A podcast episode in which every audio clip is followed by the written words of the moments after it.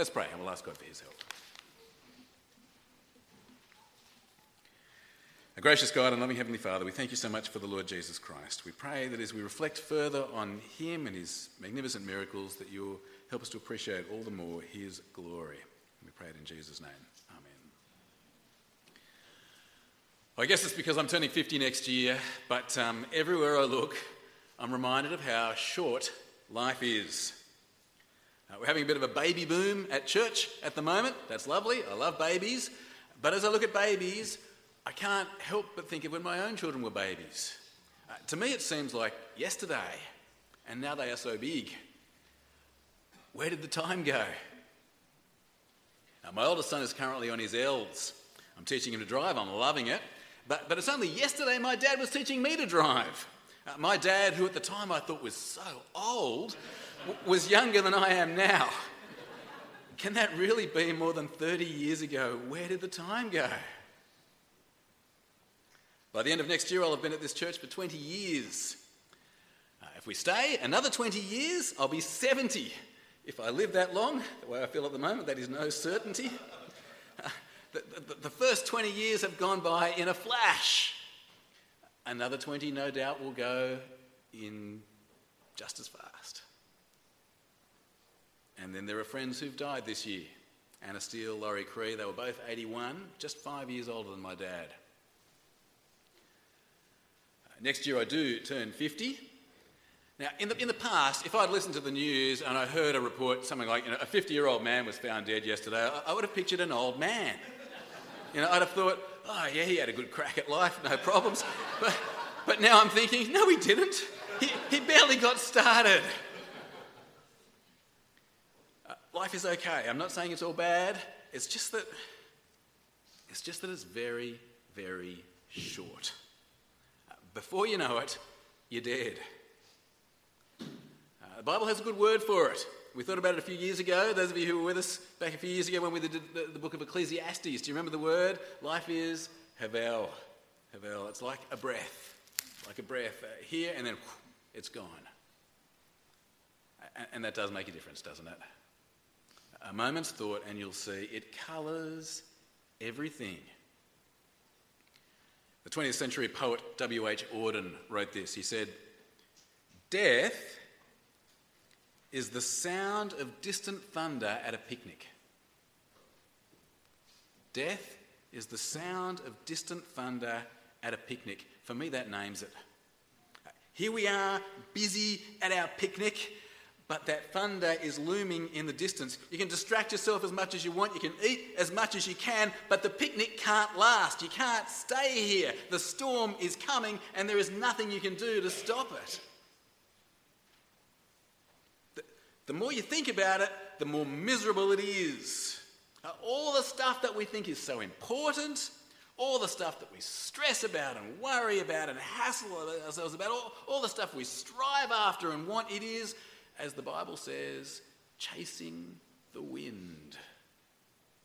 It's Havel. All right. Now, as we've been seeing these first 12 chapters of John's Gospel, uh, John tells us about seven amazing, impossible miracles that Jesus did, seven signs that reveal his glory. I think it's important that we try to get these signs in our head. So let me, let me, run you through them again. Can you remember the miracles and what they mean? We've seen six of them, six of them so far. See, see if you can remember them just in your own head. Don't say it out loud because other people will then hear you and they'll think they know. Uh, see if you can remember them in, in your head. Okay? Miracle number one. Can you remember what it was? Water into wine. To show that, Jesus brings in the joyful new age of salvation. Miracle number two healing the enemy royal official, the, the son of the enemy royal official. Do you remember? To, sh- to show that Jesus is the Saviour of the whole world. Miracle number three raising up the paralyzed man and, and, and judging him on the Sabbath. To show that on the, the, the final Sabbath, the ultimate last day, Jesus will raise up and judge the dead. Miracle four, that was bread in the wilderness. Miracle five was bringing his people through the sea. Do you remember what they meant? Again, the idea of uh, Jesus being like Moses, leading his people to the promised land. And then finally, miracle number six, you remember that from a couple of weeks ago? Man born blind, Jesus gives him sight to show that. He's the light of the world. We need to follow him to the promised land and eternal life. You've got to admit, this is pretty, pretty impressive stuff, isn't it? Uh, no one else in the history of the world has done this kind of thing. Uh, no one else has done these sorts of miracles. Jesus is utterly unique, on a totally different level to anybody else in history.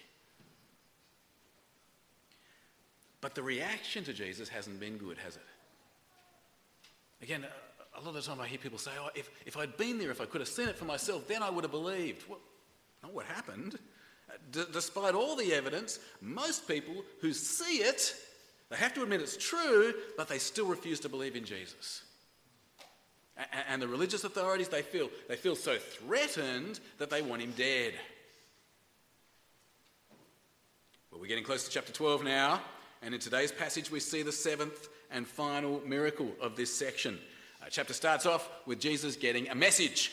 It's been sent by two of his friends, two sisters called Mary and Martha. It's a message about their brother, a man called Lazarus, also a friend of Jesus. The message is Lazarus is sick. John chapter 11 and verse 1. Have a look with me. John chapter 11 and verse 1.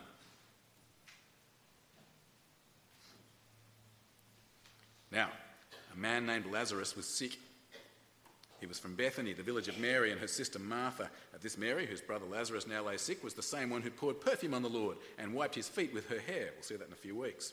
So, the sisters sent word to Jesus Lord, the one you love is sick. In a bit of a riddle, Jesus says that this sickness is not going to end up with Lazarus dead. He says it'll end up with God and Himself being glorified. And then, even more strangely, Jesus does nothing. He, he stays where he is for two days. Verse 4. When he heard this, Jesus said, This sickness will not end in death. No, it is for God's glory, so that God's Son may be glorified through it. Jesus loved Martha and her sister and Lazarus. Yet when he heard that Lazarus was sick, he stayed where he was two more days. Why does he do that? Well, while Jesus is staying where he is, Lazarus dies. Jesus then decides he's going to go back to Judea. But the disciples remind him last time he was there in Judea, the religious leaders tried to stone him to death. Verse 7. Then he said to his disciples, Let, let us go back to Judea. But, Rabbi, they said, a short while ago the Jews tried to stone you, and yet you were going back there? Jesus answers with another kind of a riddle. He says, There are 12 hours in a day. In other words, each day has a set time. And, and as long as you walk within those set hours of daytime, you're safe. You're not going to fall over, you'll have light. Jesus is using the riddle as a parallel with his own ministry. Like with a day, Jesus' ministry has a set time. It will end when his time comes. Uh, Jesus will die when his time comes. And until then, he and his disciples are safe, like walking around in the light of day. The disciples don't need to worry. Nothing will happen until Jesus' time has come. Verse 9. Jesus answered, Are there not 12 hours of daylight? A man who walks by day will not stumble, for he sees by this world's light. It's when he walks by night that he stumbles, for he has no light. Jesus then tells the disciples, Lazarus is dead. After a bit of confusion, they finally understand, and they take their courage in their hands and they join him on the journey to Judea verse 11. After he said this, he went on to tell them, Our friend Lazarus has fallen asleep, but I am going there to wake him up. His disciples replied, Lord, if he sleeps, he'll get better. Jesus had been speaking of his death, but his disciples thought he meant natural sleep, so then he told them more plainly Lazarus is dead. And for your sake, I'm glad I was not there, so that you may believe. But let us go to him. Then Thomas, called Didymus, said to the rest of the disciples, let us also go, that we may die with him. It takes a couple of days for Jesus and his disciples to uh, walk all the way down to Bethany. By that time, Lazarus is well and truly dead. He's been dead for four days. And I guess that's why Jesus waited to, to, to ensure that Lazarus was truly dead. This is not just some near death experience, to, to make what he plans to do even more obviously glorious. Jesus arrives. Martha comes out to meet him. Says, Jesus, you should have, should have been here earlier. Then you could have healed Lazarus. Jesus says, Lazarus will rise again. But Martha assumes he's talking about the resurrection at the end of time. Verse 17. On his arrival, Jesus found that Lazarus had already been in the tomb for four days. Bethany was less than two miles from Jerusalem, and many Jews had come to Martha and Mary to comfort them in the loss of their brother. When Martha heard that Jesus was coming, she went out to meet him, but Mary stayed at home. Lord, Martha said to Jesus, if you'd been here, my brother would not have died. But I know that even now, God will give you whatever you ask. Jesus said to her, your brother will rise again. Martha answered, I know he will rise again in the resurrection at the last day. Martha believes in a final resurrection, but then Jesus says something stunning. He makes a, a massive claim about himself. He says, he says that he is the one who is in control of the resurrection. He will raise people who believe in him to eternal life. Verse 25 Jesus said to her, I am the resurrection and the life. He who believes in me will live, even though he dies, as Lazarus has just done. And whoever lives and believes in me will never die. Do you believe this? Let's just look at Jesus' words a bit more closely here. First, he says, I am the resurrection and the life. In other words, he is the one who's going to raise dead people. He is the one who will give them eternal life. Uh, next, Jesus says, Anyone who believes in me will live even though he dies.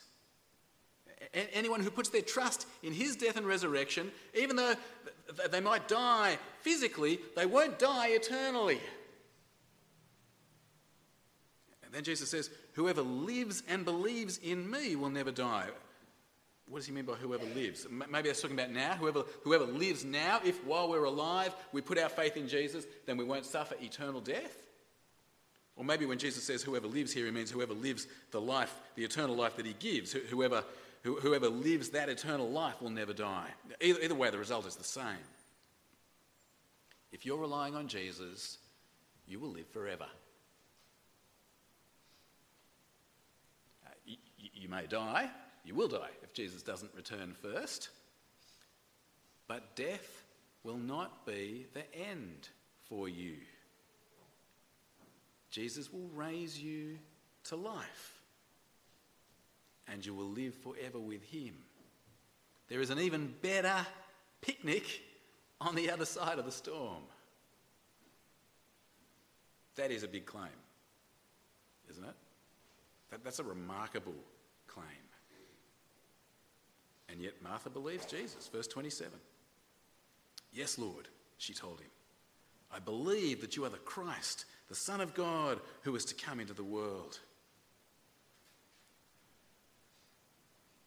Martha calls to her sister Mary. Mary comes with a whole entourage of people. She also says, Jesus, you should have come earlier. Uh, Jesus sees how distressed everyone is, and he is moved to the point of tears. Verse 28. And after she had said this, she went back and called her sister Mary aside. The teacher is here, she said, and is asking for you. When Mary heard this, she got up quickly and went to him. Now, Jesus had not yet entered the village, but was still at the place where Martha had met him. When the Jews who had been with Mary in the house comforting her noticed how quickly she got up and went out, they followed her, supposing she was going to the tomb to mourn there.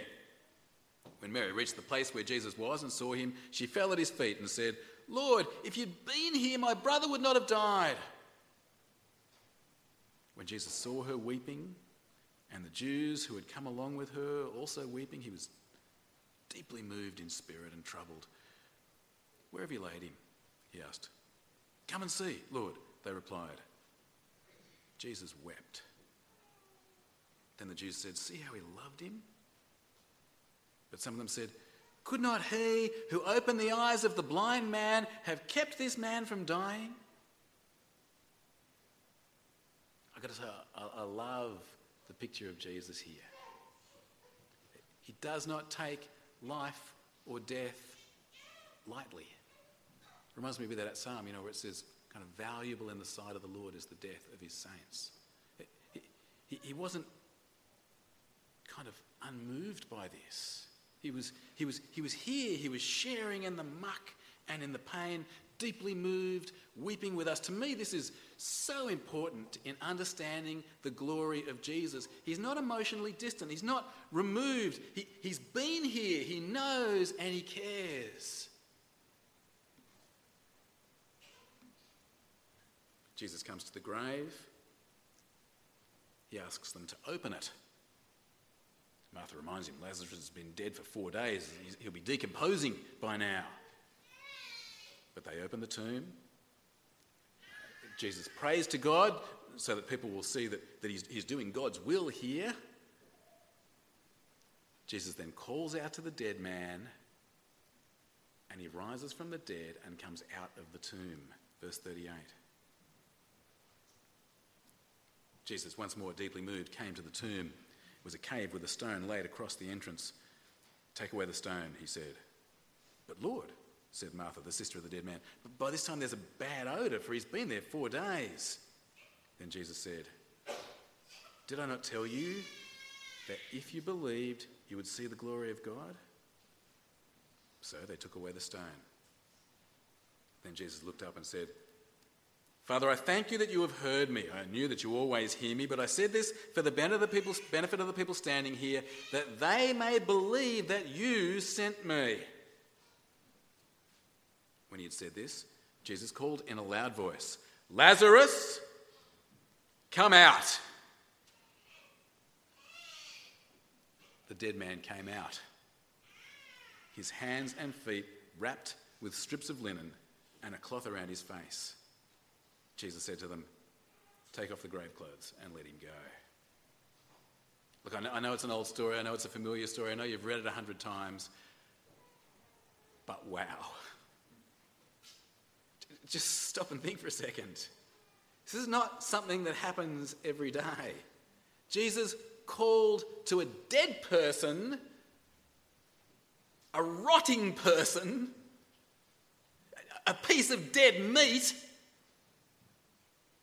and he came alive again. You or I, we couldn't do this. If we called to a dead man, nothing would happen. What Jesus has done here is impossible. It's amazing. It can't happen. But yet, John, who wrote this gospel, saw it with his own eyes. And what is brilliant is this this is not just some interesting quirk in history. A, a dead person happened to rise. Whoopee. No, no, no. It is directly relevant to you and to me because what it does, it proves what Jesus has claimed. It proves that he is the resurrection and the life. It proves that if you or I believe in him, then even though we die, Jesus will raise us to life. Of course, what Jesus claims here was proved again in his own resurrection, wasn't it? Jesus himself was raised from the dead. Another stone rolled away, raised not back to this life like Lazarus. Jesus was raised to the very eternal life that he's claiming to offer. Okay, can you see what's here in John chapter 11? It's a pretty simple story, isn't it? Lazarus dies, Jesus claims to be the resurrection and the life, and then he raises Lazarus from the dead. There it is, the seventh and final miracle of John 1 to 12. This is a big one, isn't it? This one really did, like Jesus said, bring glory to God and to God's Son. I hope you're appreciating more and more the just unique glory of Jesus because this is big. And friends, if it's real, if it's true, if this actually happened, as John the eyewitness tells us it, it, it did, it's got to change everything, doesn't it? It has to. It must change our view of death. Death is terrible. It is the last enemy. We can and we should weep in the face of death, just like Jesus did here. But Jesus has shown us that there is a resurrection. You know, death is such a mystery to us. No one's been there and come back. People keep saying, somebody has now. Jesus has shown us here that there is a resurrection. And so, like the Apostle Paul writes in 1 Thessalonians, we don't grieve like the rest of men who have no hope. Death, for a believer in Jesus, is not the end. There is more picnic on the other side of the storm because Jesus is the resurrection and the life. It's got to change our view of death. And more than that, it's got to change our view of life.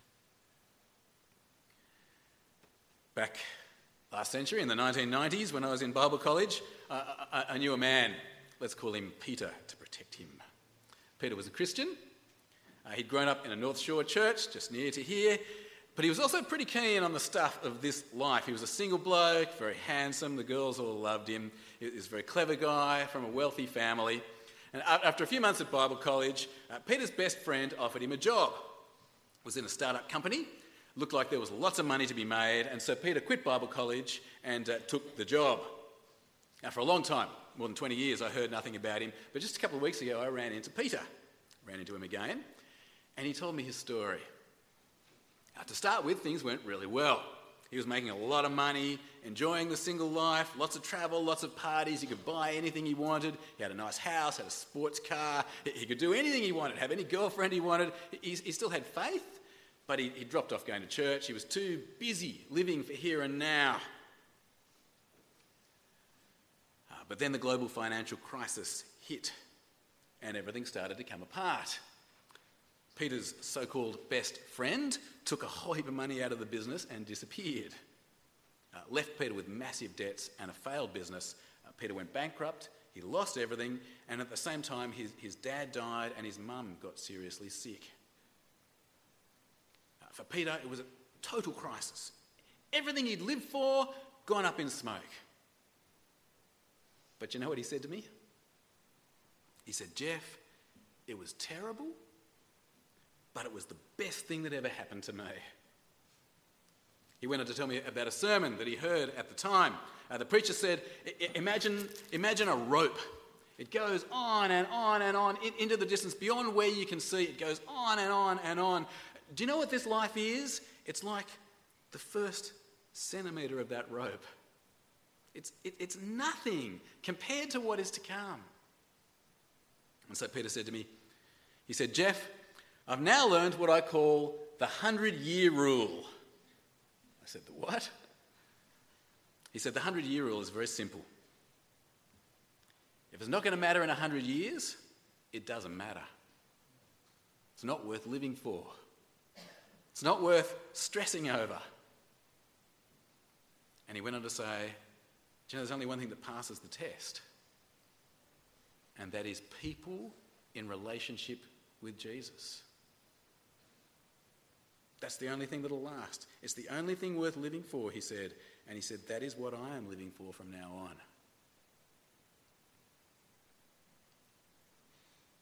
In the light of John chapter 11, Peter must be right, mustn't he? Friends, life is very short. Soon we'll be dead. The storm will soon be here. But Jesus is the resurrection and the life. He didn't just say it, he showed it by raising Lazarus. He is the resurrection and the life. And so there is something worth living for, something that will last a hundred years, a, a thousand years, a billion years. And said, so, you know what? We can live with purpose and die with hope. We can live with purpose and die with hope. Again, the Apostle Paul said it best Death has been swallowed up in victory. Therefore, stand firm. Let nothing move you. Always give yourselves fully to the work of the Lord because you know that your labour in the Lord is not Hevel. Let's pray. Heavenly Father, we thank and praise you for the Lord Jesus Christ, the glorious, glorious resurrection and the life. We thank and praise you that because of him, everything is transformed. Our whole idea of death is transformed. Our whole idea of the future is transformed. We pray, Heavenly Father, that we might be people who believe in him so that even though we die, yet shall we live. And we pray that we might live here and now for him. We pray it in Jesus' name.